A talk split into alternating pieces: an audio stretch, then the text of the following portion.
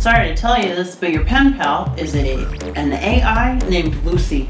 And this is China Spoilers. I'm gonna start, and then whenever you're ready. Okay. Hi, and welcome to China Spoilers. I am Emily. That is Peter, and And we are in China and talking about stuff. Um, guess whose birthday it is? My dad's. Is it? Yeah. Happy Guess- birthday, your dad. Guess how old he is? Is he seventy? Well, ish. You never tell a, a human man's time, but Yeah. it's about the same as China.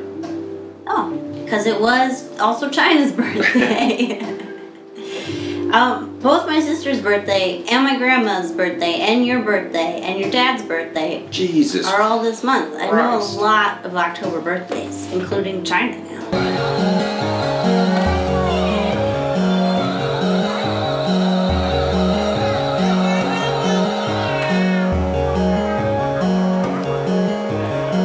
Not Jesus Christ. Not Jesus Christ. His birthday is very famous and not in October. Really? tell us more about Christmas. yeah, it's this little known holiday where a guy brings a sack around and jumps down your chimney. And after this home invasion, he leaves you some presents, but takes some cookies. Son of a bitch. Um, that's the meaning of Christmas.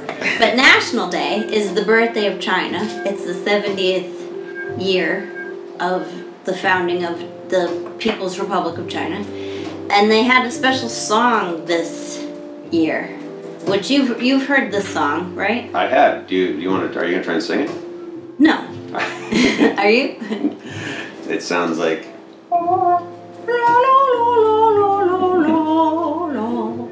And it's following me everywhere, including we have a neighbor who's practicing it on the saxophone. Yeah, that was cool. I mean, sort of. Yeah, I mean they were they were okay, and then they couldn't hit the highest note, which was you wanted them to get there. Um, So it's kind of like the national anthem back in America. kind of. Well, and I feel like Do you think we- all anthems have that high note that we all strive that we for? all can't get. Oh yeah, that not the national anthem, the Well, I mean, the song they sing before baseball games. yeah. Whatever we do for our country during times of joy, Oh wait, no, that is the national anthem. isn't it? Yeah. No, I was thinking, yeah, because people complain about that one that it should be "This land is your land." Is that what they want? That's what I've heard. That Oh. that's like a prettier song. Or no, no. That's a funner song. It's a very. and then as I was singing, I was like, do people want that? That's very like share our wealth and communist. yeah, No, it's a very um, woodsy tune. from the mountains to the prairies. That's the one that people I think prefer. Write in the comments. What song do you think fits America the American best? song? Yeah. God bless America. That's the one that people want Oh, I thought instead of I thought you were proclaiming that right just. I don't proclaim anything. Um, you wouldn't walk 500 miles I would walk 500 miles. for your country. Da da da da. How many miles is it across America? I don't know. How long would like 500 miles be? Is that to like the grocery store? I don't know. Did they ever mention that in that book, Walk Across America? Is that a book? Not like a famous book that we all had to read, at least in the 80s. Are you talking about like Hands Across America? No, it's Is like there a, a- book that goes with that? There's the novelization of Hands Across America. one by one. did you you did you were alive for that, right? yeah, Did you Hands Across America? I don't think so. I think it was like during school, and it was that maybe it was. I mean, I could be completely wrong, but I feel like there was a And reason your why. school like, didn't do it. That Yeah. feels like a school a special doing it. event. But feels like schools only would be doing it.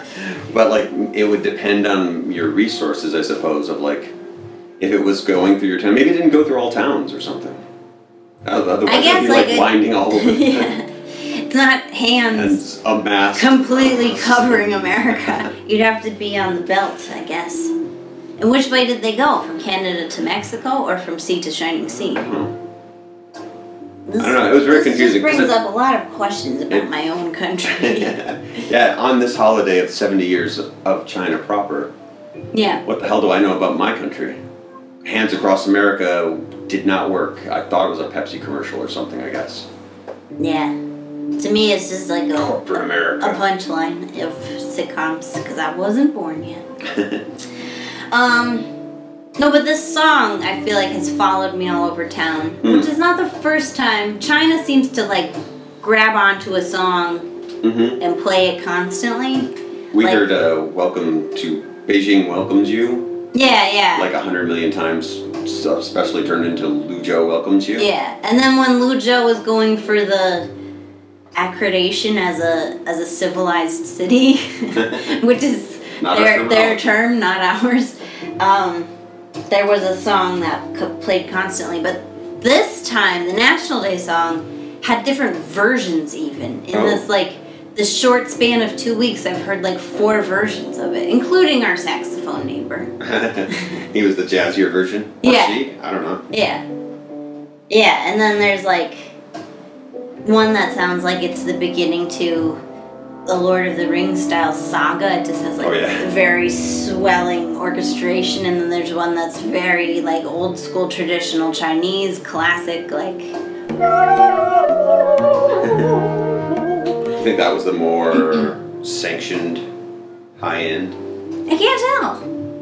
The Lord of the Rings ones, they That's to do the one that our with- school played at our our National Day event, which Mhm. was um, That gets used in a lot of commercials. That really Game of Thrones, like yeah. dun, dun, dun, dun, dun, dun, Conan high horn beating. Well, it's not, it was more of a like the opening was like very legato violins, like no, no, no, and I really like that version. It sounds like Galadriel. Is that someone from Lord of the Rings? the Elf Queen, like the Elf Queen coming to Earth Uh-huh. Or Middle Earth, as it were. I thought that was like. Oh, I'm thinking of madrigals. Yeah, that's a type of song. it was like that's interesting. They're playing no Galad Galadriels. Yeah, isn't that her name? I don't know. Write in the comments. More things we don't This is- know. I I know guess- about Lord of the Rings, Game of Thrones, America, China. Isn't it already a YouTube strategy to like make mistakes in your video? Oh yeah. So we'll just like completely not fact check anything. and you're the fact checker. Um and then we also had like a super weird cold, both you and I. yeah. Not China, just me The entire. I mean, I'm sure other people have had it because it, it contaged from you to me. So, um, but the weird thing about this cold is not that like. I feel like the actual coldy, fluey symptoms were Mhm. minimal, and that's because I take a ton of medicine normally to mitigate those symptoms, Allergy stuff. allergies and asthma. Where's my glasses? Um, but this this one is just like I felt more tired than I've ever been in my life. But then also like I'm fine, and then I'll get up and do stuff, and then I feel like crazy and tired. Maybe it's like that's kind of like what happened to our VPN. Yeah, maybe we caught it from the VPN, just this, a sluggishness and it keeps all of us foreigners like docile malaise. holiday. But no, as like as a cold, it's been weird because I don't feel sick except that I can't do anything. Mm, same here. Yeah. Well, that's why I don't like. It's not just how it's manifesting in me. Whatever these germs are doing, we both are just like We're germ. we've been like. I've never actually felt the meaning of the word sluggish before. but we would we'd spent the week like And the, the, the temperature is drastically changing. One day it's like yeah. too hot, the next day it's too cold, but it's always sweaty. Yeah, I went to the mall yesterday because I thought I was up for it in a tank top and a hoodie, and then I got like so hot in the mall that I was like sweating, Mhm. and then was like, I wonder if I should buy a drum machine right now. so The answer usually being yes. You made the right yeah, decision I said said no. I said I should ask Peter first. I should think I, I'm feeling crazy right now. I should just I shouldn't buy that. And instead, you got some more plants. Yeah, instead I bought some uh, more the corner. plants, which I the basil herbs I I do have some knowledge are like depending on the herb, kind of easy to grow in a pot. I bought carrots. I live in an apartment. 28 floor carrots? yeah. That's just screams of the earth. And then I bought some. There's cabbages and stuff growing on the roof, though. But carrots need a root. They need the root down. You Oh. know. But And then, so like, I- somebody's got like potted, like, like there's dirt patches on the roof. It's like Brooklyn Yeah. up there. Vegetables drying in the sunny front courtyard. Maybe for pickling? This is not exclusively a countryside thing. Or maybe the countryside still finds its way into the city somehow, too. Whatever the weather, in many open spaces near urban us, if there aren't dancing ladies in it, there are beans and leaves drying in the sun. Our students told us they by far preferred country to city when we polled them on it. The countryside is peaceful, they said. The air is fresh. The city is not those things. And we found it disarmingly quiet. There was singular noise from time to time.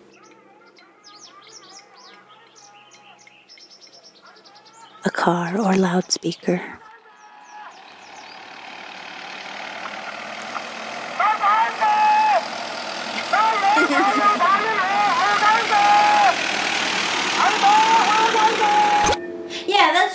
True. People are growing stuff, but carrots seem especially ill suited to an apartment. And then I also bought. It said it was Greek basil in English, and in my in my cold haze, I was like, "I'll we have like Italian sweet basil. I'll see what's the difference between." With Greek basil, and then I read the Chinese when I got home, and it said hot pepper. so it's not at all basil. But I mean, I, I we grow pepper at the kindergarten in roof buckets, so I actually do have a little more hope for that. Although I did my research after dumping the seeds in the dirt, and I found like pepper does well if you germinate it in a paper towel first, Is this black pepper or is this red pepper or green pepper? like red peppers. Yeah. Oh. Because there's not like. The Chinese said la jiao, so I think it's red peppers There's not- or green. It, I guess it could be green hot peppers. Because there's not like buckets of that in every corner of every room. I know, I know. I don't need to grow my own, except it makes me feel good. I've been in a constant state of anxiety about the environment that I'm not doing enough and that no one is doing enough. Mm-hmm. Thanks, thanks, Greta. All you've done is make me anxious. Let me take it back. She's doing, she's doing fantastic. I saw somebody somebody had a, meme of But I do feel anxious all the time that I could be doing more about the environment, but also our elected officials could be doing a damn thing about the environment. But part of what I can do is I can grow some plants. yeah, even some redundant peppers. yeah. It'll look nice. I look nice. Well, and I'll feel proud if I do actually get a pepper that we can eat. Yeah. You know? Well, we'll stick beats, it in a Watson's because we don't cook. The uh, the nothing beats. Well, there's so many different kinds of pepper here, and so many of them are dried.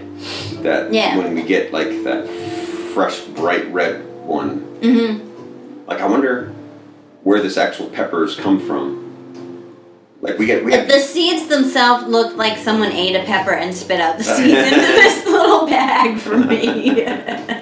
they did not look like especially assembled.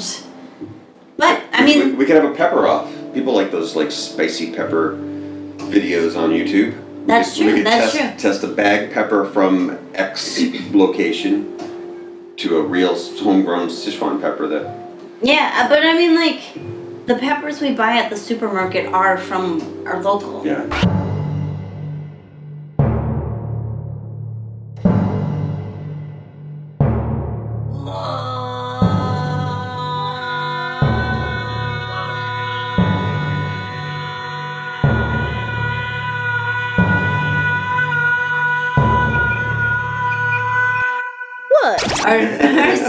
Supermarket produce does say where it comes from, and uh, peppers particularly are local. There's usually somebody like outside of everyone's building. Some Yeah. old, old woman with a basket full of yeah.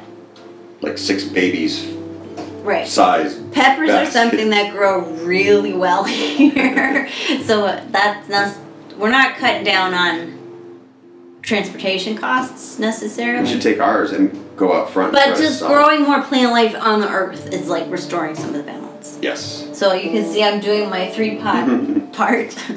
but this is a good segue into today. I'm gonna make some pesto. The garlic smells good. Um, because we have enough basil to make pesto. Yeah. Which to get to kick us off, can you sharpen my knife? Oh yeah. Because Nothing says China's 70th birthday like a little pesto. I don't have what's it called? A food processor. And this was the one recipe I found that you can just chop. Yeah. It's called Grandma's and I've covered up the title. Grandma's homemade pesto or pesto like grandma used to make. It's from the site 101cookbooks.com. Mhm. Um, so I'm gonna attempt it, and because it's basically 20 to 30 minutes of chopping, we thought, what better thing to do during a podcast? I mean, I would just do it while we're watching TV otherwise. Yeah. So instead, let's make TV. Yeah, Ha! yeah. Don't throw the knife. Alright, so I got my knife. So the first step is take a third of the basil. Whoa. And I'm gonna try not to cut myself, but also to continue having interesting conversation. And then we have a little bit of garlic, so maybe I'll start with the garlic. Always be safe. Yeah. Um, but this, I did go buy some new olive oil to do this because, as we discussed earlier, you and I, Peter, Not the TV. not viewers at home, um, that our olive oil. I don't remember buying any since you've been home from the hospital, and that's two years at least. At least two years. So I don't remember buying it before then, so it could be Yeah. three years. yeah. Well, the date on it was 2017, so that was a while ago. Um, but Who knew it, it, it went bad? Well, there was a huge scandal in America. Like 10 years ago, the New York Times found that most Italian exporters of olive oil were exporting substandard, subpar oil, but Americans couldn't tell.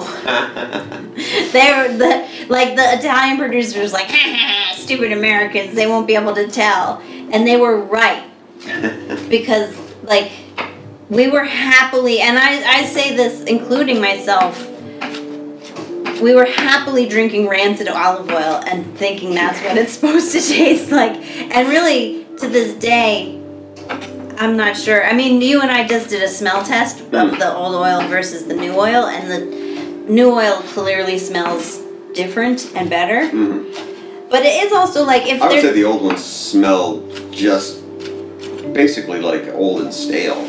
one a little bit like- plasticky Yeah, it, like it wasn't like in a rancid. It was just kind of like, yeah, it, it Right. smelled like cheap oil that had been sitting in in a plastic But container if, for a long time. if they are continuing the scheme anywhere, who is less educated about what Italian olive oil should taste like than Americans is the Chinese. so it could be we're still not getting that high quality of olive oil. And we, have, I guess, most decent grocery We have an. Italian friend, I guess we could ask him. Get him on the horn. Is Yeah. one of those cross. You're on the air. You're on the air with. The most grocery stores do have a little section that has an Italian, a couple of Italian choices. Not many. Yeah. maybe Three or four Well, different. I, I would say they probably all have the same three brands. Yeah, Three or four which brands. was yeah. surprising that they had even like three different. Like, Well, yeah, and that is like pretty expensive, but olive oil is supposed to be expensive. If if if it's cheap, you're buying the tricky rancid oil. and I guess they found too like something. This might be related to the imports. Maybe in Italy, extra virgin is a better quality, but that in America they made no difference. Is Uh-huh. what this report found 10 years ago. So we don't trust virgins, especially extra ones. extra. They're just so extra.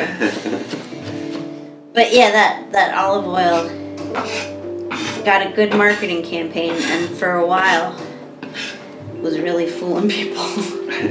and and my suspicion is still fooling people in the Chinese market. how much? How much was the well, olive oil that you just bought, fresh here, new? Um, I bought 500 milliliters for um 80 something kwai, which is a little more than 10, maybe. Yeah, a little more than 10 bucks. Uh huh. So I don't think, I don't think it's like super good olive oil.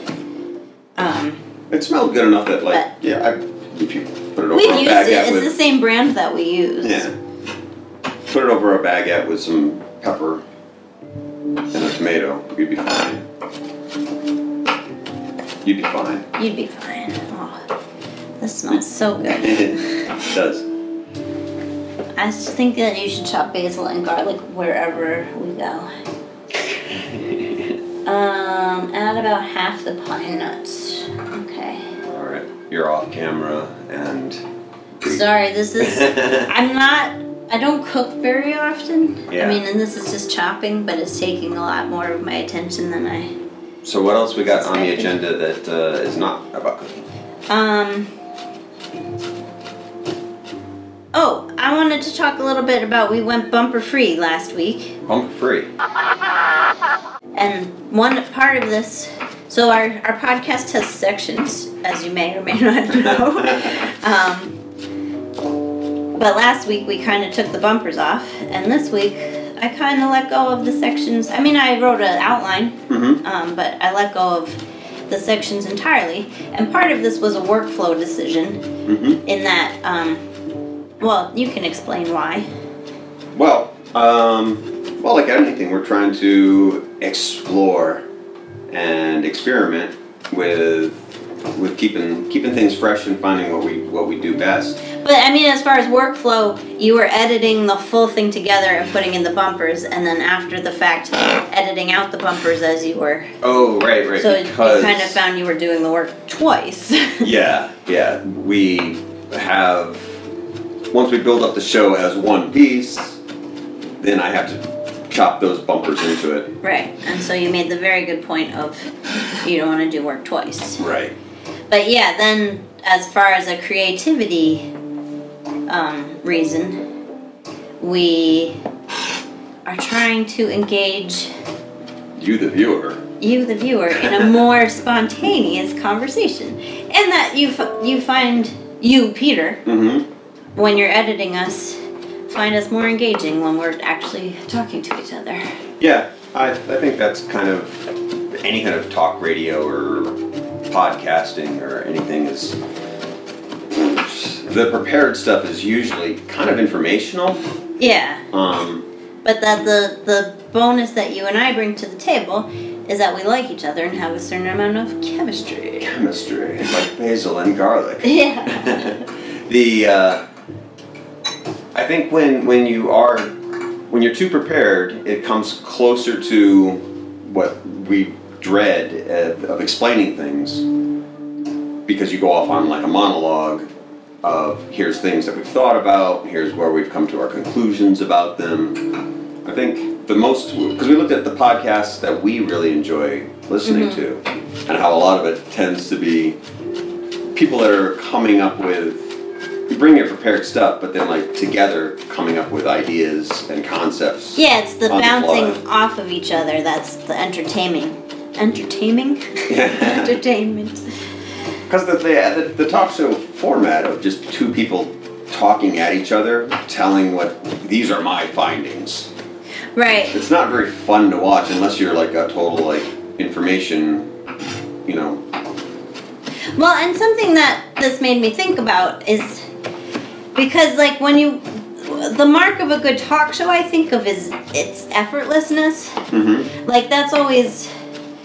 You know, Conan O'Brien's strong suit is not interviews, and so when he talks to people who, like, he doesn't know, Mm-hmm. those are clearly very stilted conversations and maybe sometimes a little over um, produced. But it's not it's not necessarily that some people are good at conversations and some people aren't, but that there you can practice getting better at stuff Yeah. that um you it's surprising what you can practice and get better at. Well, that's that's always one of those And one of them being like having a personality. with uh with debate classes. I mean, you only really tend to get those. Maybe it's changed. I don't know. But from when I was a kid, it was just like a couple of the most elite kids that were shining for the debate team. That was Yeah. you're going to get any class in presentation. Right, I don't think we had debate. Maybe we Is that, that another one of those things like having a, a flour or egg sack to teach you how to, like a TV, Yeah, yeah. trope? No, I believe in debate class. I just don't think there was enough interest in it, or maybe I wasn't interested in it because I don't. I've never liked debate. When we had to do debate in social studies Hmm. or American history, or Yeah. Now I'm like I'm thinking of that. That teacher was. I thought he would be the debate teacher, but he was definitely the wrestling coach. So I don't think. But we did. Opinion on this. we did debate in class and we did like talk about you know how to make an argument how and what's valid as an argument and what rhetorical tricks you can use to like get people on your side um, and i remember taking my position and arguing it and then the guy i was debating said like his position and i was like you know what that's a good point. and like debate over because i just like if you think your way, that's fine. I'm fine with you thinking your way. Right. I don't want to disabuse you of, of something you hold dear. Uh, yeah, I would say. I guess that's the only That's place that I ever came across was was in social studies, and I had the same feeling of like, yeah, I- in a debate, I don't. I, I'm going to change your mind? I essentially I don't feel qualified to continue this conversation. Was my standpoint. And then also philosophically, the idea of like you should be able to argue any position, even ones you don't believe in. Right. Like I don't, I do see the value in seeing how an argument is constructed. yeah. It does feel disingenuous to me to teach people how to convince people of stuff they don't believe in. Right. Like, what's the point of arguing for that? Yeah. Oh, that's If you know, let me know in the comments. those lawyers of, that you know out there. Yeah. Oh yeah, I'm related to five million lawyers. Um, but yeah, so you can get better at stuff. That seems like you is just in, ingrained. Um, and something that I have as a kind of it gets my goat. Oh, they're so cute. Yes, is where I'm going with this. Is because I get complimented on my speaking and the, my voice a lot, and some of that is like this timbre and pitch is inborn, but actually being a clear speaker is something I've worked on Mhm. my entire life in different capacities. And so as far as like using it to teach English, that's why I sound like I have a good accent that people like, that Chinese people like and other Americans like. Um, is because I worked on it and I listened to how I sounded and I listened to how I was presenting myself. Mm-hmm. Um, and the what where where it gets my goat. I love being complimented. is when people and they have extrapolate from that is well, just women must be better teachers, Oh yeah, yeah. and that's not true. I worked at this, and so it feels unfair for you to then be like, well, but you're a woman, That's so you're good at genetic. that. Or like lucky. if you're if you're competing with me of like that's not fair you're a woman and women are better like well i am better than you but it's not because i'm a woman it's because i worked at it Yeah. and so that's you know my little pettiness um, in the middle of this creative experiment where you and i are trying to be more open as performers and writers Well, and that is. I mean, you've had a, a decent amount of training in, in singing too, so that's going to Yeah. bring out.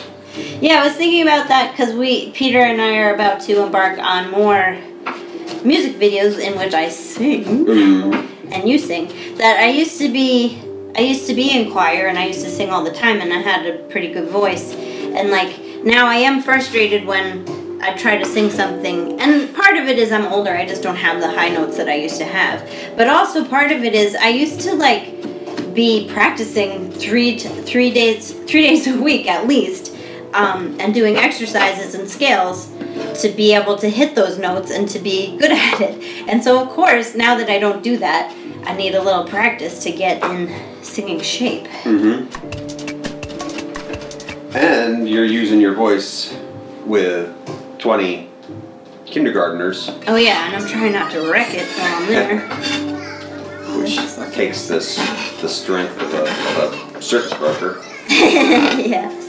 Well, I'm trying, and it actually gets easier when I have a cold because then I can't.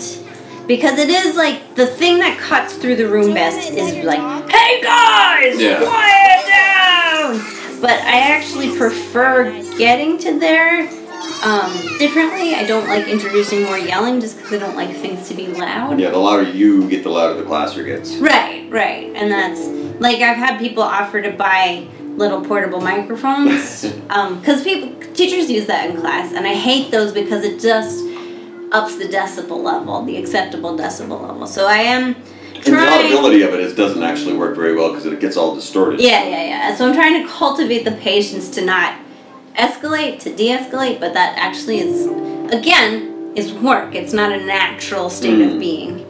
Um, so that's that's where I'm. That's that's like with most live acts, probably less. Well, I don't know. Maybe it's just the same these days. When when you're playing live, you you always have to think of like your vocals being like the loudest thing possible because it, cutting through is the hardest part to to. To, to find that like that or the lead guitar whatever is playing lead Yeah. has to pierce the wall of sound that's happening behind. And if that wall of sound is a bunch of screaming kids that are all roughly at the same timbre, I guess, that is Yeah. just sort of like, ah. So your voice, They're all front and center in the mix. yeah, you, you're going to have to like find. And I guess that's where a lot of the teachers here.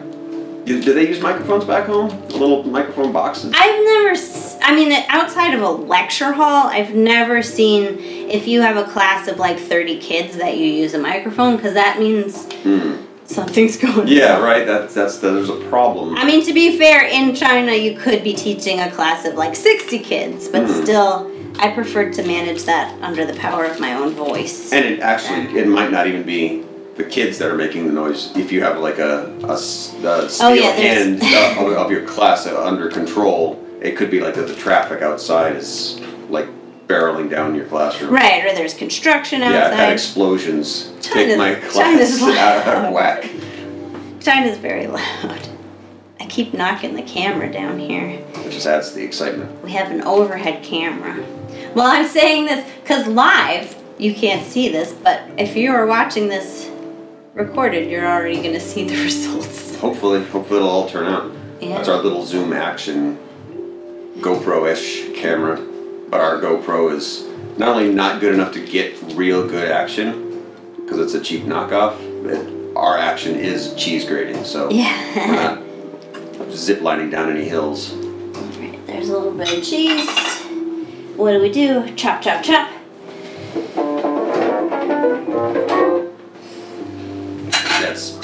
Mixing noise. But anyway, in service of um, getting better at this, that's we're constantly constantly thinking of new stuff to do because we could get to a point where we're like, this is this is fine for what we're doing. What are we doing? um, Well, and also this is part of. Uh, I mean, this is our Sunday, and you have to go to work tomorrow. uh, nope, I don't because it's still a Oh, holiday. that's right, it's still a holiday. How long? But usually I have to go to work. right. Uh, but part of making just one more day. this our lifestyle, like furthering the idea of moving to China, having the time, having the money to make things. This this this is what we do with our life.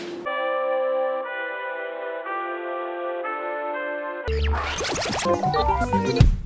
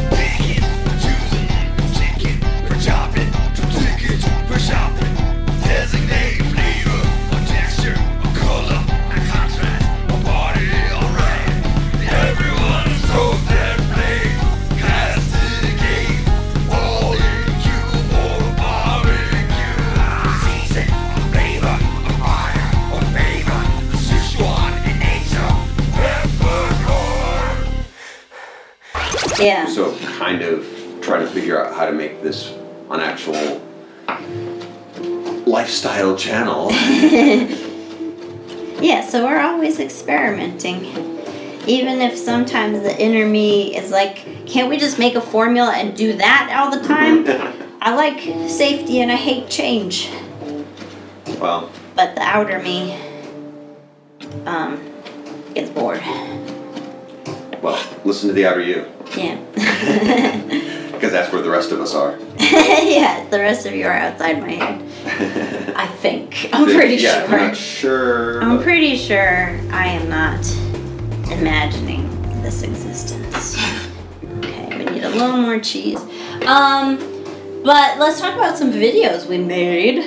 Yeah, what, what what have we done? So we put up recently the MCU in China, which is a another explainer piece. Oh yeah, that little guy. Yeah, um, which is less than a minute even. Yeah. Well, in our, our little attempts to, a lot of these are really short videos, because what we found is that people do tend. It's either short, super short, or super long videos that see people that like a, a fine line area of ten minutes of mm-hmm. of segments is just not an area of That's not what people are looking for on YouTube. And I guess it's confusing because YouTube tends to want to, they, they have like that 10 minute limit or something. Like you're rewarded for going over 10 minutes, but at least do 10 minutes. Right, well, that's the threshold for your video to make money. I think so. So, yeah, there is an inherent, That's your reward. there's actual reward. Yeah. But most people are on YouTube for like a minute clips. Or Well, yeah, like it depends, I guess, if you're sitting at the bus stop and then your bus comes, or Yeah. You're waiting for your friend to get out of class and then they do. I mean, I know. Or you just want to put something on for like five hours. Because isn't that the other thing of like yeah. 10 hours of Star Trek noises while you sleep? Yeah. Oh, that's a good one. But the because I'll notice like even like if I'm watching like somebody's weekly show that's like 20 minutes, a half an hour or something. Sometimes it takes me days to watch that, which sounds ridiculous, yeah. but it's because I've got YouTube on like while I'm doing the dishes, and then I finish the dishes after five minutes, so I turn that off while I go gather the laundry or whatever is going on in your daily life. Like you, I, I guess in the old days we would just leave the TV on and walk away from the home shopping network or whatever Right. crap that we watch. But like Yeah. now it's like I'm watching like a, a half an hour show of like some guys unbagging comic books. Uh-huh. I can turn that off and just go back to it and whether I'm watching it or not, like it's just Right, on. right. It has to, I guess, really be something special that like I'm like, oh crap, this this just came on. Somebody just uploaded and I've been waiting to watch this half hour. Like Right. almost never happens. Which I th- think, in reference to a different video, um, 70 Years of China, that we also put up this week, you and I had a big discussion over, like, what do people use YouTube for versus, like, what are we as creators using it for? Mm-hmm. Because that does matter. yeah. And we kind of decided people are use people watch YouTube because they want maybe an escape or distraction or whatever, but they're not really necessarily looking to like find the new music that they love Yeah. or they're not in that frame of mind where they're like open to an artistic or intellectual Well, certainly, like even project. like because a lot of the stuff that I'm looking for is people doing something artistic, whether it's you know film or music or something. Mm-hmm. But you do have to be in a certain, even as someone who appreciates art, Yeah. you need to be in a certain headspace for that. And The people that if are you're not, you're just gonna click past. the people that are also looking for those things, I can see them down in the comments, and a lot of it are comments, and I'm already down there in the comments while I'm listening to the song or something. Yeah. Are people that are saying that like, you know, I haven't finished listening to the song yet, but I felt felt I needed to start talking about it. Right. So even if it's something that like you had to go out of your way to find. I didn't watch this, but the title made me angry. right. Oh well, I mean that's angry. I'm even talking like stuff that you like, stuff that you. Oh, I, so they're having for. like a real time reaction. Yeah, like for example, like I just saw. Um, if anyone out there follows Dad, D A D, um, it's it's a sort of interactive storyline that's been happening for the past few months, I guess. Mm-hmm. And there's a whole big storyline. What, what what it is isn't really that important, but it is definitely something where he pops on and tells little bits of story in different mediums, whether it's And it's something that's clearly fiction. yeah, um, but done in a, a way that can feel like you're interacting with. Like sometimes he just plays Minecraft live, and then the next Oh yeah. it, it's something that like is he's just dancing out on like on the like Sunset Boulevard or something, and then the mm-hmm. next one is a fully filmed piece that's like ten minutes long out in the desert or something.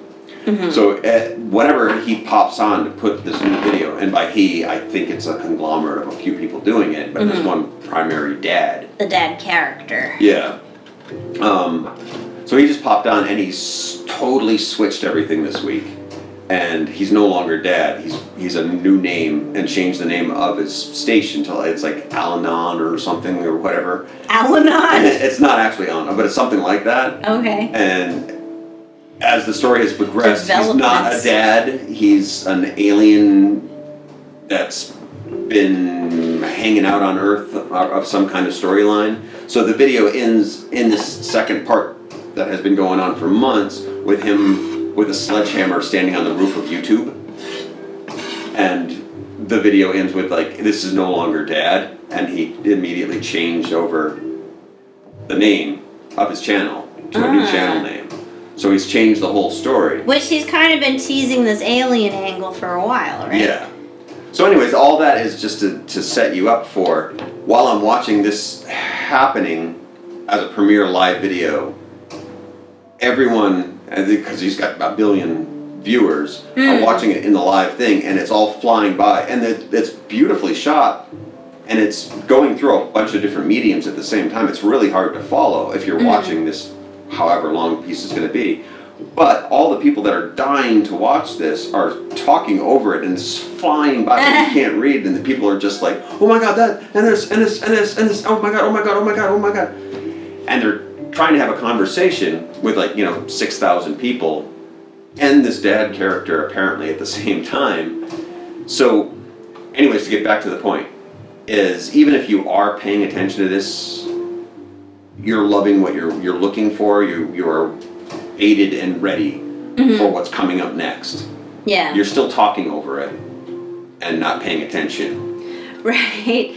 Well, yeah, and that's a, um, a distinction we talked about is um, YouTube being social media versus actually a, a distribution platform. Because, and in the context to bring it back to us of our seventieth. 70th China birthday, whatever. because that clip itself is just like we just went out and this thing was set up to take a picture to celebrate the 70th anniversary. We're in a public area and there's like yeah, a, and a so stand for people. Peter filmed me doing that, and then I walk off, and that's the video. Spoiler alert. Hmm. Um, and that one is one of our better performing videos, and it is just like there's no. It's not even an ironic vlog. It's just a straight up footage from our life, and that did really well because people like that stuff on YouTube, and so. What my takeaway from that was not to not be discouraged that our other stuff maybe doesn't perform as well because it's not it's the right place because we say it's the right place, but it's not actually like a great place to find an audience for art.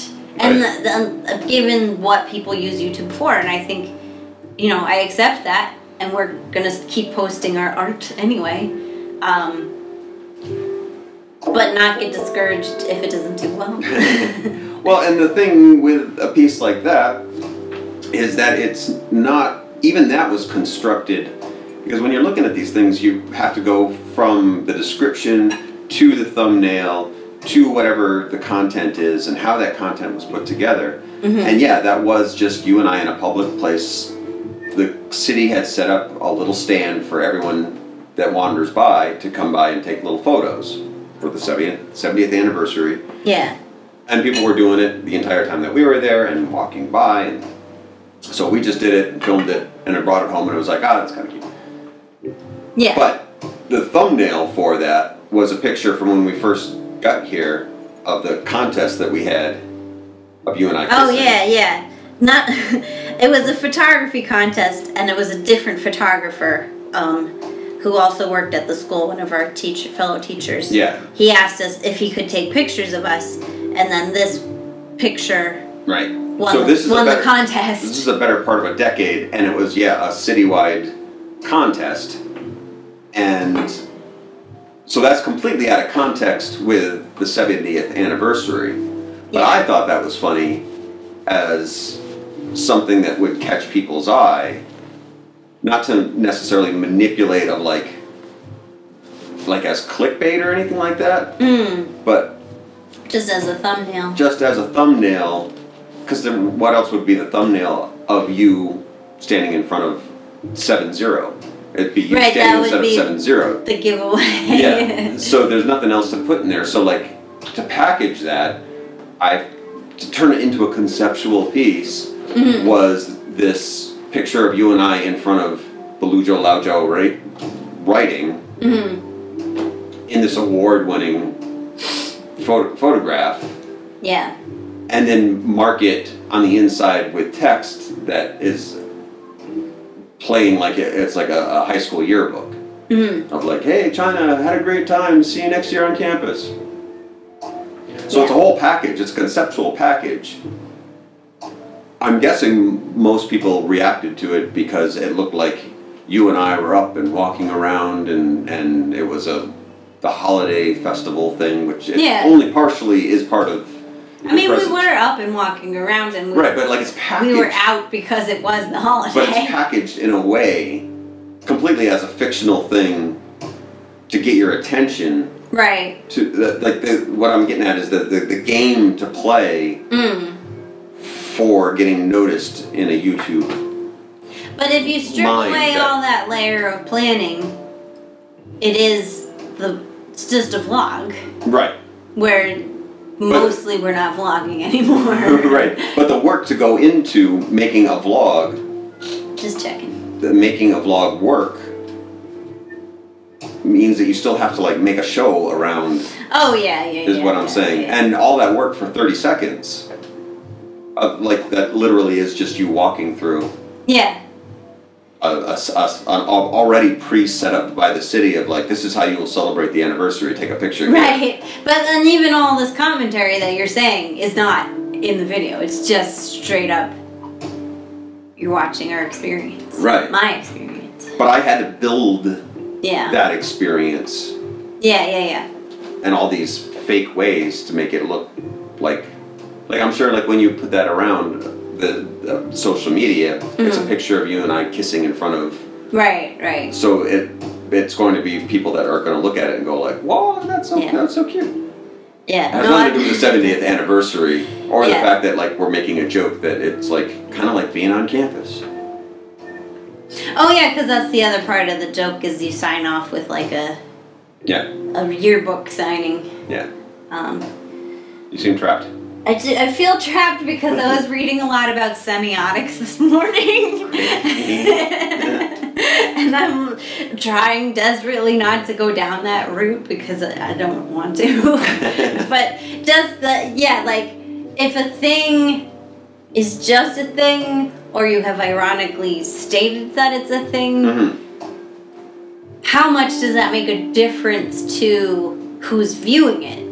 Right, right. and it's not because I don't. The, we're also kind of this past two weeks been talking a lot about our creative direction, and that I, in particular, have said a lot of what I don't want to do, including I don't want to vlog, but I haven't said what I want to do. So now we've you and I have had discussions towards that end, um, and then to like have just put out a vlog that's so simple and refreshing and like not have to make a comment on it and you stuck a funny joke on the end and I kind of in the moment reacted in a funny way so it is as like versus your character who is like explicitly a satire on vloggers Mhm. um there's just like so much less work to be done. yeah. like we went out and I did a thing and you filmed it and then you like packaged it.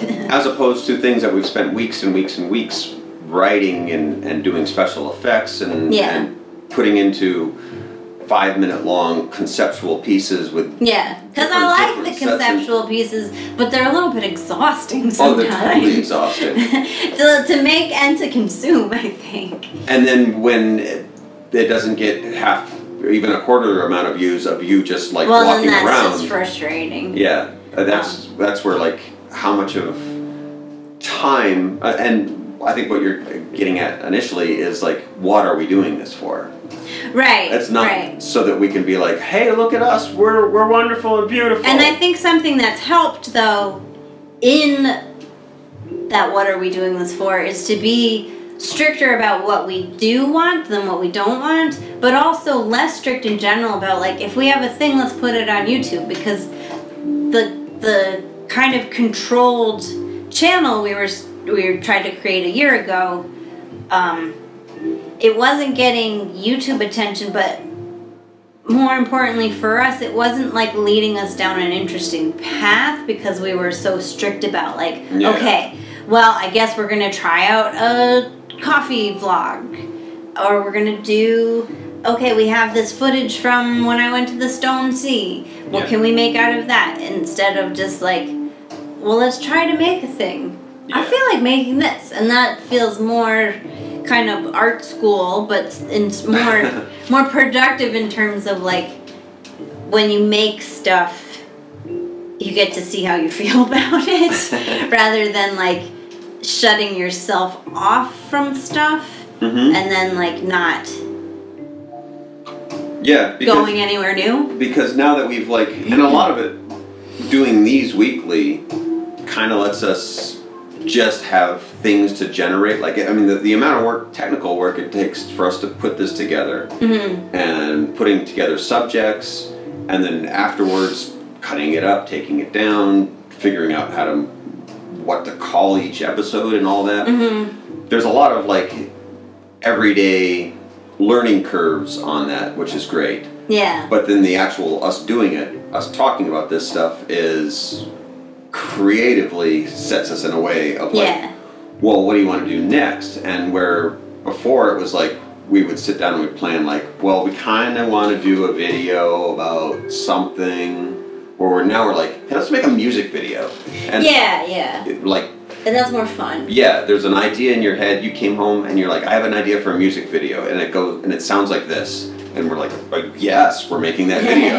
yeah and rather than just kind of like throwing it together it gives a, a, a wider concept of we we did take the idea of like well we could just write that song real quick and then make a video for it but instead we're taking it in and we're building a whole concept behind the story of the song and it's not just like a couple of words thrown together and it Yeah. starts to become a concept that we're of the video we went from like what's be one location to like a group of locations and Mm-hmm. multiple characters and so that's a lot more fulfilling and then like you're saying it, it is art school and we're just Yeah. broadcasting it uh, to And like whoever possibly cares even if it's just us for me every week to go through these videos and chop them up and be like here's where we're talking about how we make this kind of video or something like that's that's my art school that's my i mean i went to art school but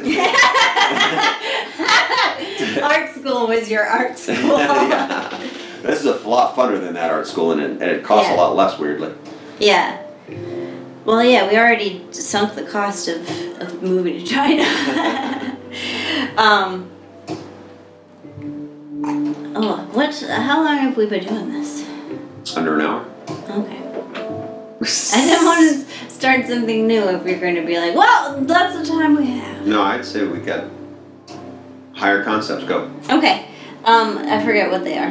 But let's talk about. So there's a pair of music videos. Our first year, 2011, and Chengdu in 2011. Oh yeah. That we also posted. That are actually videos we made at the time in 2011, and that we resurrected because September 24th was our eighth anniversary in China, and so we were in a retrospective mood. And our first year is like the first big Yeah, thing we made. that was yeah. We most of it was photos. Yeah. We had a little A bit little of bit of video video. because the camera that we bought was just a crappy little camera. And we and barely have- had video on it, so it's all Yeah. like pixelated and weird. But it's kind of fun to like look at that footage from 2011 that really does seem like you're like when you're like, oh, this has got to be like 10 years old.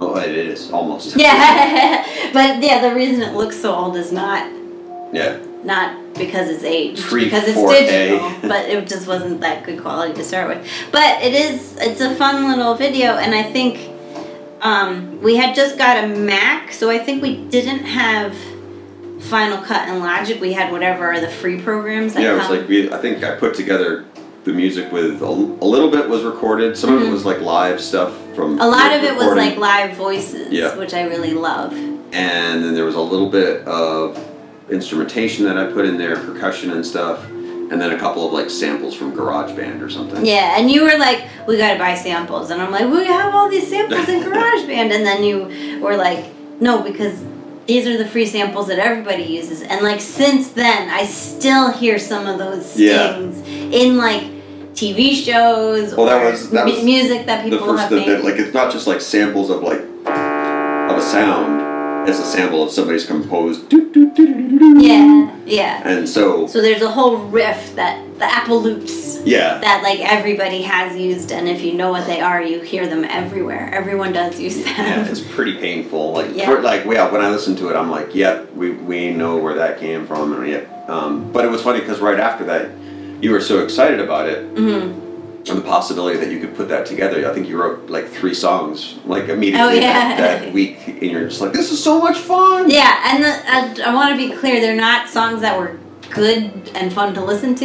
It was fun to make because it was more like playing with Play Doh, and the loops are such that, much like my reasons for picking up the ukulele, any way you strum it, it sounds good. So, like, it feels like accomplishment even though it's not. Well, it's a lot of what like the real base of like what modern DJ stuff is. Like, Yeah, you yeah. basically have sounds that you're floating in from different But areas. you made a song that was a real song. I made songs that were playing around, and you made a real song.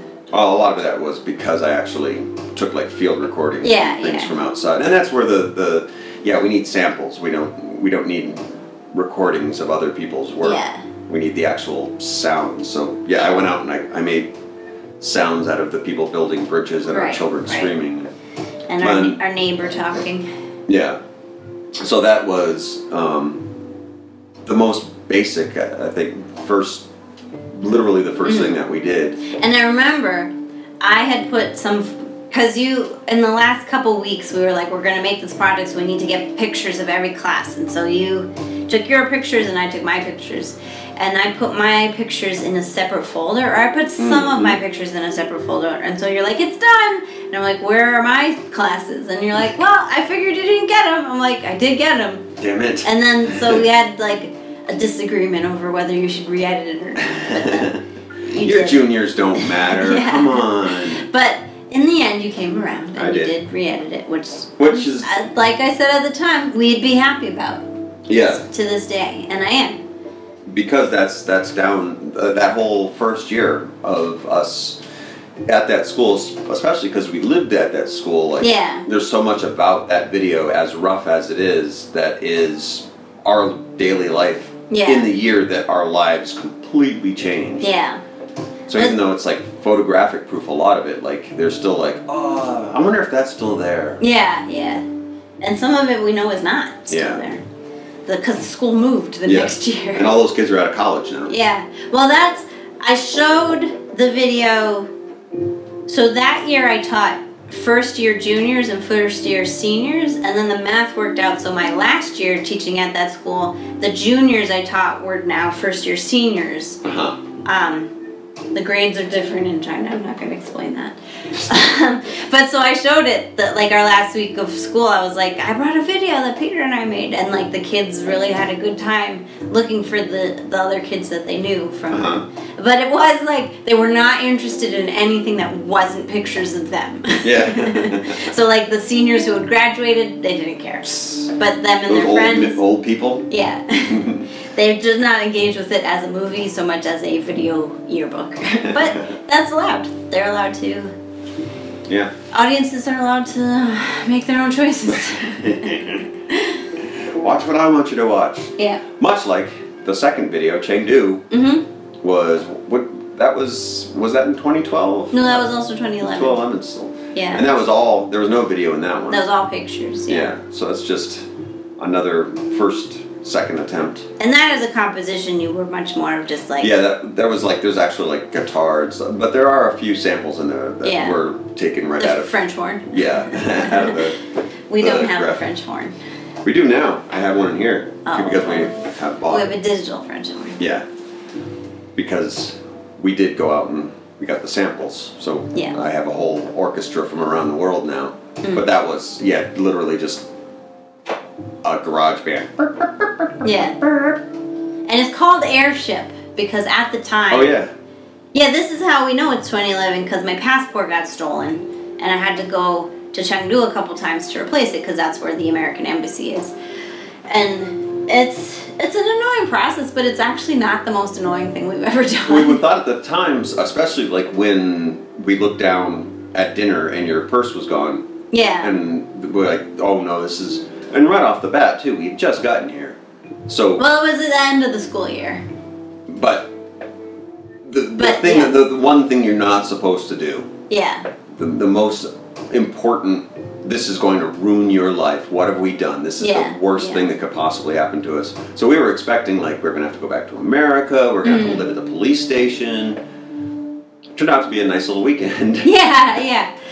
And it like doubled the amount of times we had been in Chengdu, which Yeah. is it's the the big capital city of our province, and it is a lot slicker and cooler than Luzhou. it's pretty darn international Um, and so that trip we kind of made into China RPG How to Replace Your Passport on our blog. And so we had a series of entries told as from the point of view of like Peter and I as RPG characters. Um, and so this this trip to Chengdu we felt that we had gotten so much better at getting around Chengdu and getting around going from Luzhou to Chengdu, so getting around the country even, um, that it was as, as if we had unlocked the airship portion. Um, and so that's why it's called the airship. we made some little graphics Yeah, and uh, which maybe we'll link to that series in the Yeah, why not? description so you can see that. Back when we were still banking on vlogging being a thing, or Yeah. blogging, blah, Blog. blogging. Um, yeah, we had a whole. That, that was where we started experimenting with a whole bunch of high concept mm-hmm. series.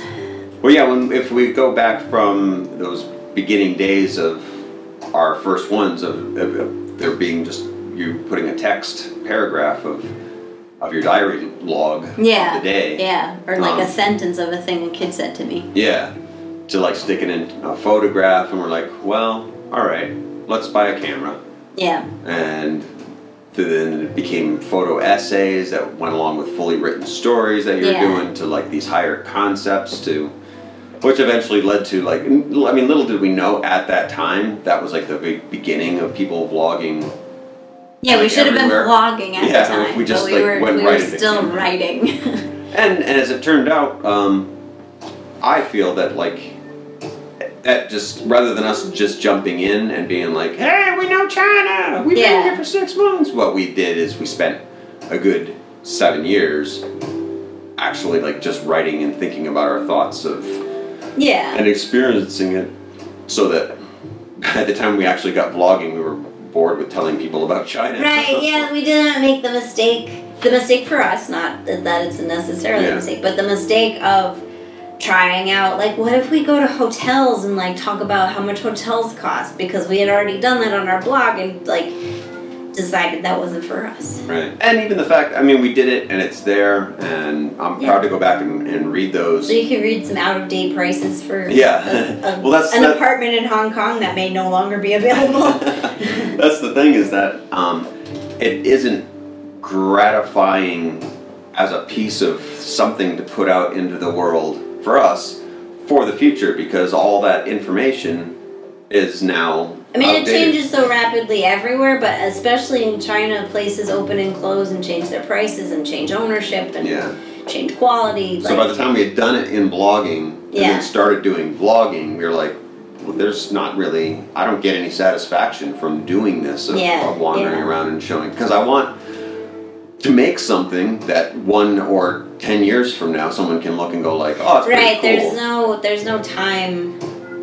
Yeah, the, Um, if, if it's throwaway stuff to put out into the world, it's this us talking about Yeah, yeah. the meta concept of speaking about speaking. Like, so that's where where the, the- like the Chengdu stuff was. I mean, there's some pandas in there. Yeah, and, like yeah. it's all the basic. Hey, we've been in China for a couple of months and we took pictures of pandas. Yeah. So that's kind of a, a Yeah. fun knockback to the things that And now at this point, they are like, they're old enough to maybe have interest again. Whereas, Yeah. like, if they were They're three years old, like, who wants to see your three year old pictures of Chengdu? But do you want to see eight year old pictures of Mm. Chengdu? Do you want to see 10 year old pictures of Chengdu? as we've talked about with revamping our whole in studio system, that a lot of the photos that we've taken in Luzhou are photos that might actually be of things that don't exist anymore. That Yeah, yeah. you know somebody another ten years from now might like go like, hey, do you have any footage of this? Yes, Mm. yeah, we do. Yeah. Which is, that's the big library project that we're embarking on. Which, did any of that last week? I don't think it's well. The, the, the main video's up. All the little ones Yeah. aren't up yet.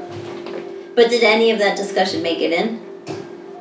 Oh, oh, maybe it didn't. I think we, so last week we had. Forgot all about that.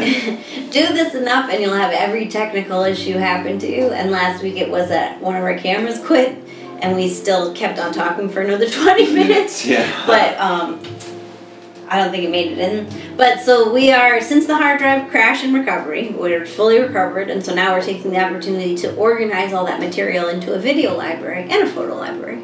Um, and we've ha- we've been actually very careful to do it with a lot of thought to how it can be the most useful to you know because the point of keeping stuff is being able to access it again. Yeah. so it's all about like how is it organized? And it is the resources i went to for this were actually in small business organization um, where the main point is like even if it's just you and a person if you start hiring other people and then decide to organize it's too late. You have to have a system that someone can recognize when you bring them on board and then like your business can keep rolling. And if it's if it's just a a post-it full of cryptic keywords only you recognize your system's not good enough. And then the other area that was very helpful in thinking about how to do this was folklorists of of you know how do you log your footage? How do you uh, what relevant information do you need to keep track of?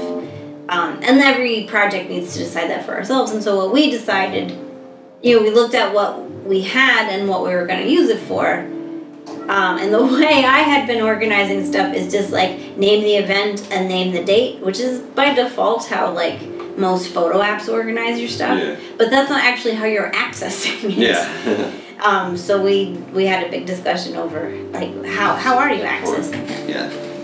You're in the shadows. I'm exhausted from all the chopping.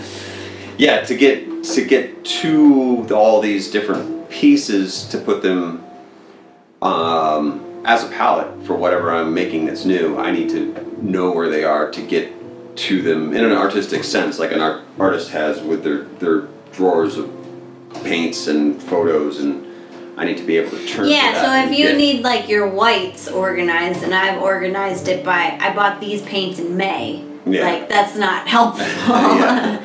and so we've we I don't I don't paint by months. Yeah, we've been working together, and it is tedious because there's like a couple different strata of uh, footage that we kind of have to work through. That some has been organized, but like this, and then some was shot particularly for this. And how do we want to? Because the I kept saying like, well, we'll just make up the keywords, and then I'll like put them in the bins, and like, nope. Peter and I have had to build every box together by looking at the sum total of what we have to make to make it into a packing metaphor. Yeah, so it is Um, absolutely like a, a, a museum archivist going in and being like, And the the boxes are the entire point, so that's not a throwaway part. That is Mhm. that's the whole part. and then actually the sorting after you have adequate boxes is the throwaway part. Not throwaway, but like Right. that's the easy just like click and go. Well, and essentially what you have like in a garage box Mm-hmm. of uh, these are the old family photos. Um, at some point, I mean, I guess we all hope that somebody's grandkids comes through there and like picks out and goes like, oh look at this, this is this grandpa boob boob. Yeah. This is what they used to wear back then. Yeah. Because And, that's and what what are you, but what are they going to do with that? What we are trying to figure out of like because we're still using that information ourselves. We Yeah, took yeah. that information and we're using it continuously all the way through. So by filing those boxes in our garages, if, Yeah. if there were if we were to have grandkids or whoever in the future could go like, oh look, this is 2013 Chengdu. Yeah. Well, because there is value added by having stuff that's old, but it's not like a lot of value. Yeah, You yeah. still, the archivist still has to present that information in a way that contextualizes it, and Right. and so yeah, like if we just had a a hard drive full of old footage that a, a descendant of ours inherited, they would open it up and be like, I, I don't know what to do with all this old stuff. So it has to be Well, used. and the- and then the uh, and actually that use case would call for a different organization system because we're not impla- planning to like bury these in a time capsule. we're planning to use them. Yeah, constantly on a regular basis, which is what they're worth to me Yeah. and to us as a project. What it's worth is can I get to it and use it the way that an artist would use their paints? If you can't get to your tools, Yeah. then you can't create new things. So it, it is a living body of stuff that is, Yeah. is working. So the easier it is to access means the better we can create things than it is Yeah, to yeah. like uh, boy I hope that Uncle Booby Boo will figure this out in 300 years Also, because that's how people will be named. boo And- boo. Yeah, that's how our names will all be yeah. amalgamated. The other half of this is it feels like digital is infinite, but actually storing all this stuff is not infinite. Mm-hmm. And to make sure we're making the best use of our hard drives, because that's a resource that, that we're spending money on. And we're spending a lot of money to get good ones that won't fail, even though all hard drives fail. and digital disposability is a another issue that gets my goat. Um, make a cell phone that's good. Yeah, something we don't have We've had cell phones buying. for for hundreds of years now. They're older than most children. you shouldn't you shouldn't get into places where service is is bad. But uh, this is a separate rant. But anyway, we did have to go through the process and discussion of what do we want to keep and what do we want to get rid of Hmm. because we don't actually need to keep it all. Which is the like again with some kind of distant archivist that unearths things, there might be information that are, is useful to somebody there. Yeah, so like, we are erring on the side of keeping most of it. Right, but throw out the stuff of like our feet. Right, Right. right. Or even stuff we've decided like scripted stuff or stuff filmed in studio. The finished product Mhm. is the product. The materials used to make it. We're, we're never going to reuse that again because if we need to revisit that idea, we're going to go to the finished Make a product. That well, we'll make a new one, or we'll go to the finished product Oh, yeah. that we are keeping. So we don't the, all the audio files and video files and the Final Cut files that went into making that we don't have to keep. Yeah, but I'm- that was like a torturous decision. Like I'm- I I'm, gonna I'm gonna hit delete. Is this really what we mean? Are we gonna hit delete? I'm gonna hit. I'm gonna do it. I did it. I gotta imagine that there's people out there that have already written papers on how much digital hoarders that we, as a society that we become because Right. if everyone's taking like a hundred photos on our on their phones.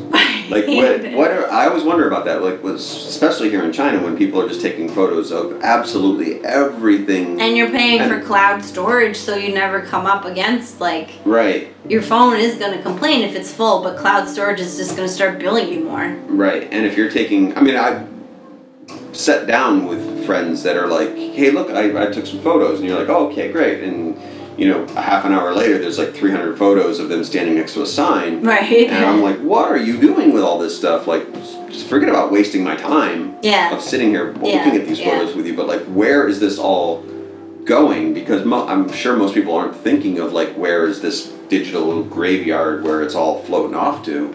Right, yeah, this server farm. And which, the more we were building up our own little hard drive empire, um, I think our next step is to get a cabinet and start plugging drives in. Because we have, I, with the addition of the last two drives, I've, I had to go in and like reorganize how everything is put in the room because the way they were stored was like they were totally cooking each other because I had like when it was one drive I could just plop the one drive behind the camera behind the computer when it's six drives they're all cooking each other. And so I like now they actually occupy a space in our studio. And the, that it's weird to think of the hardware.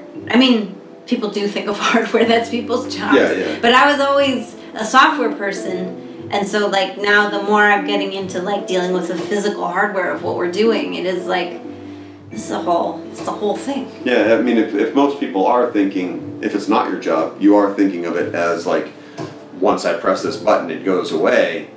But when you're at the point of like, this is now actually taking up physical space in my house. Yeah. Like, it's not supposed to be doing that. Yeah. unless you're doing something that, that like that what we're doing where we need to access that to create if you're having a business i mean you know if you opened up a basil pizzeria you're going to want to have those files of your invoices somewhere and at some point now that we don't use paper yeah. like how how how from a business standpoint how long do you have to hold on to I don't know, a thousand photos of your Right. shipment of, of pine nuts that came in. Right, yeah. And that that all this all this information it's no longer taking up space in the file cabinet, but it is taking up space. And after especially with video files, video files are still so huge. And they're getting bigger as as we get actual HK like almost kills our computer every time Yeah, four four K is like our computer's like I'm I'm eight years old. Yeah. Don't do it. hey buddy, I'm old. um, but that it is that it still is taking up physical space in our world, which another thing that gets my goat the environment, the digital environment. well, it's killing the environment too. But that that it's digital is still not a reliable form of of storage. Mm-hmm. Like analog is better storage. It's clunkier and more inconvenient, and it's more. Well, I was gonna say it's more fragile, but like if you're in a condition that's gonna crack a, a an album in half, Mhm. a, a, a vinyl record in half, that's gonna crack your hard drive in half, or at least. Oh yeah, if you're like in an earthquake, if this building goes down now, Right, the same things that a, an album would be susceptible, my hard drives would be susceptible to. But if I if I put the album away and don't play it every day, mm-hmm. I can put it on in 20 years and it will still sound right. Whereas if I put my hard drive away and didn't fire it up every so often, that data would just have like disappeared. that guitar has not. I haven't changed the strings on that guitar in like ten years, Yeah, and it's set in a basement for like five. yeah, and it still plays fine. I mean, Yeah. it, would sound better or be easier to play Yeah. with brand new strings on it, but it still makes music that is good music. yeah. Whereas uh, fingers. this is why I'm so angry about this is I'm having this Kindle issue with the books I bought are not accessible anymore by my uh, current account because because um, but I had an old old Kindle with all the old books downloaded on it, but I just plugged it in this week and it doesn't doesn't work anymore. Mhm. Whereas if I had those 30 books on my bookshelf, I'd still have them. Yeah. And so I'm, I'm a Luddite this week. I mean, most times. I like technology, but it is like we're putting our faith in stuff that is more marketing than trustworthiness. I see this That- every week I since mean, I, I, I wish I said that as a grammatically correct sentence, but you know what I mean. Most of uh, the stuff I watch on YouTube is is comic books and music based, yeah. and so both of those things are ingrained in it. The the, the die-hard people, even young kids, are getting that old original issue, or the you know the original vinyl or something. That's like when you know you're a real fan. That's, Yeah. Those are the people that are really talking when they when they slide out the vinyl. You're like, yeah. now we're talking. Like that's the real the thing to have in your hand that people like covet. And, Yeah, and granted, yeah. that's not what the world is anymore, but that's where you're looking at like, are you a real fan of stuff? Is this throwaway stuff? Can I can I afford to lose my entire music collection? Well, like, put what do you a own? And if it's digital, you've just licensed it, which is like, Yeah. that makes me so angry. Yeah. That's not. It's not right. And that's why you can find our music on Bandcamp. Not sponsored by anybody because Yeah. they don't know. Yeah. Um, but I also just wanted to talk about "This World Is Too Big," the other music Oh, video yeah. that we put out, because there's also a day in a Chinese park, which I like a lot. Um, So it's, but it's just that. It's just that. yeah, It's Just the park. it's kind of you know It's a nice song. I like it's it. a nice song. It's edited together, some nice footage that I took. But Day in a Chinese or The World is Too Big. Mhm. I really liked you and I didn't talk about this at all. Mhm. Um, but that footage is from an event at my kindergarten, and that's the little brother of one of my students.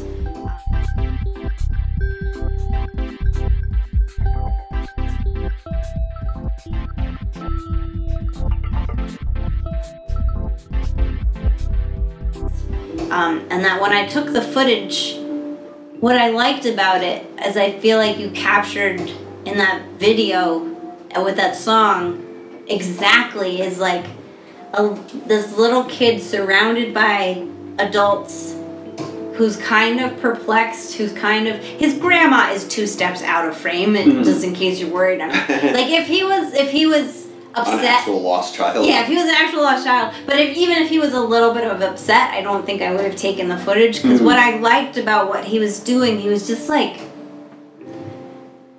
figuring out what was happening around him and not Mhm. being too impressed Yeah. by the what he thought. At one point, he saw. seemed almost a little bit like he's falling asleep on his feet. Like Yeah, yeah. And I and then superficially, I love the way that they dress Chinese babies here. Mm-hmm. Like he's a little adult in overalls and and full on Nike sneakers, but like just his attitude of like, what's going on around here? I don't know, but I don't like it, and I feel So- like See a lot of knees going on. Yeah. I don't know. and I feel like without having talked to you, that's what you saw in that footage too, which uh, feels like, That- yeah, that's that's that's what you filmed. yeah, and uh, and I- we, we talked that a lot about because neither of us are videographers, and even though I'm a visual artist, and you talk about how you're not necessarily the most visual person in the world, neither of us are like trained behind a camera, yeah, um, which kind of gives the intention of what we point, either of us, for whatever reason, what we're pointing at hmm is really trying to capture yeah. something more than just like look a thing. Yeah, yeah. So I guess I'm patting myself on the back no, but what I liked about that the video did, because otherwise just present, well, I manipulated, and put the video up, but that, the Mhm. video extended the time and looped certain actions and layered over, like played with that sense of time so that you are in, you're locked in a cycle with this baby as the viewer. Um, that I think is really effective. Thank you. I, I feel so like pat on your back. I definitely feel like that was what I was getting from from what you captured of that baby was th- th- this that could have been a small eternity hmm that Yeah, that kid yeah. was really not trapped in and like not that the, he didn't look like he needed to escape. Yeah. Like you said, like he was just trying to figure out what was going on. if there was the real distress, you wouldn't. You would feel uncomfortable as the viewer. Right. I mean, I definitely would feel uncomfortable as the photographer. But yeah, there's sort of like um, uh, it's it's safe. It's a safe place of uncertainty, yeah. which is certainly and in an attitude that I feel the video invites you to identify with, and and as it goes on, you can see more of the nuance rather than getting bored of like, okay, I see it's a Mhm. pretty park. Um, not to slam the other video, but like that one, it really is just like scenery and it looks nice. Yeah. But this one, I do feel like there's a purpose to the repetition of asking you to like join this baby in his frustration. Right, right. Yeah. If, if it's like what, like a little over three minutes or something like Yeah. that, like three minutes in this kid's head, I feel like is about the right amount of time that I wanted to spend. Yeah. Um, because there, I, I think there was about like about a middle point where like it could have stopped. Mm-hmm. Um, but then I felt like that's that that was about the time that it was probably getting interesting for the kid. So, Yeah, yeah. Where it was like, okay, now I, I've I've got where I am. Mm-hmm. Whoa, like Yeah. moment of, and that's where I kicked things into with some extra speed stops and stuff like Mm-hmm. that to make it actually like feel like something in his mind kicked into like Yeah. like I'm, I'm I'm comfortable in realizing what this is, but really, what is it? Uh, you know, like a, a Right, heady right. psychedelic baby moment. Yeah. Well, it is like I just started meditating again because I feel Mm. like I can use it. Um, but it, there is something very like mindful about being in that moment with that baby. That the moment is ever changing but cyclical. Um, Mhm. That like spoke to me on that level. Sweet. Well, it's a success for you and I. so I hope that someone else liked it, but I don't care actually because I really liked it. So Well, and that's what matters. That's yeah, what- that's- that's the success we're focusing on. exactly that's what we feel as uh, uh, whatever it is that we're doing with YouTube as as a project hmm is moments like that. Uh, Yeah. Whether anyone watched it or anyone cared is Yeah. I can feel what the baby feels. Do we have anything else? I don't really have anything else. I just want to show off because this camera died at some point, but Oh, I think okay. it got most of the basil chopping. Good. Um, but here is our finished pesto cake. You can bring it up closer. That's whoa, too close. right there, there, you- whoop, there you go. That And should so be good. it looks pretty good actually. And it smells Smells great from here. delicious. We're actually gonna make dinner tomorrow because we get exhausted filming these. Already after six. Um, but it was more cheese than I was expecting. Um, and probably, I think this recipe will hold up to like, I think it's enough basil, but I probably could have put in a bunch more. That's what I Um, thought. Like I said, like when I would buy basil, I mean, we can't go to the grocery go to the grocery store here and buy basil. We have Yeah. to grow it on Yeah. on the porch. But when I would buy it back home, it would be like uh, you go to Stop and Shop and I'd buy two of those. You know, not even the bushels, but like they Yeah. come in those weird little packs. Well, we have plenty of, we ordered pine nuts from Taobao, so we have plenty of pine nuts. That's always the problem with pine nuts. And it's gonna be- The recipe, in true grandma fashion, calls for a large clump of basil and a small handful of pine nuts. but we have plenty of pine nuts and we have the basil still growing, so we can, if this comes out, we'll make more. we can make more. Um, We can start selling them to our neighbors. I'm sure they would love pesto next door. they might like pesto. Well, I guess they don't really like cheese in general. Our, Cheese would not go over well. our neighbors. The nut aspect, though, nuts and greens. Although, There is a dish that we get with pine nuts in it yeah, that I don't know where. we have seen pine nuts here, but we don't really know what to, what people really do with them. Yeah, I guess I didn't need to order them online. I could have just bought them at the store, and but basil I is- didn't. Is not. We have a few things that are kind of like basil here, but it's definitely a different pungent kind of basil. But I think I think the Chinese palate might like basil. The cheese, though, I don't know. That's That's the wild card. cheese is a, is a weird fluke care. Maybe, maybe, maybe we can make pesto for our Chinese friends.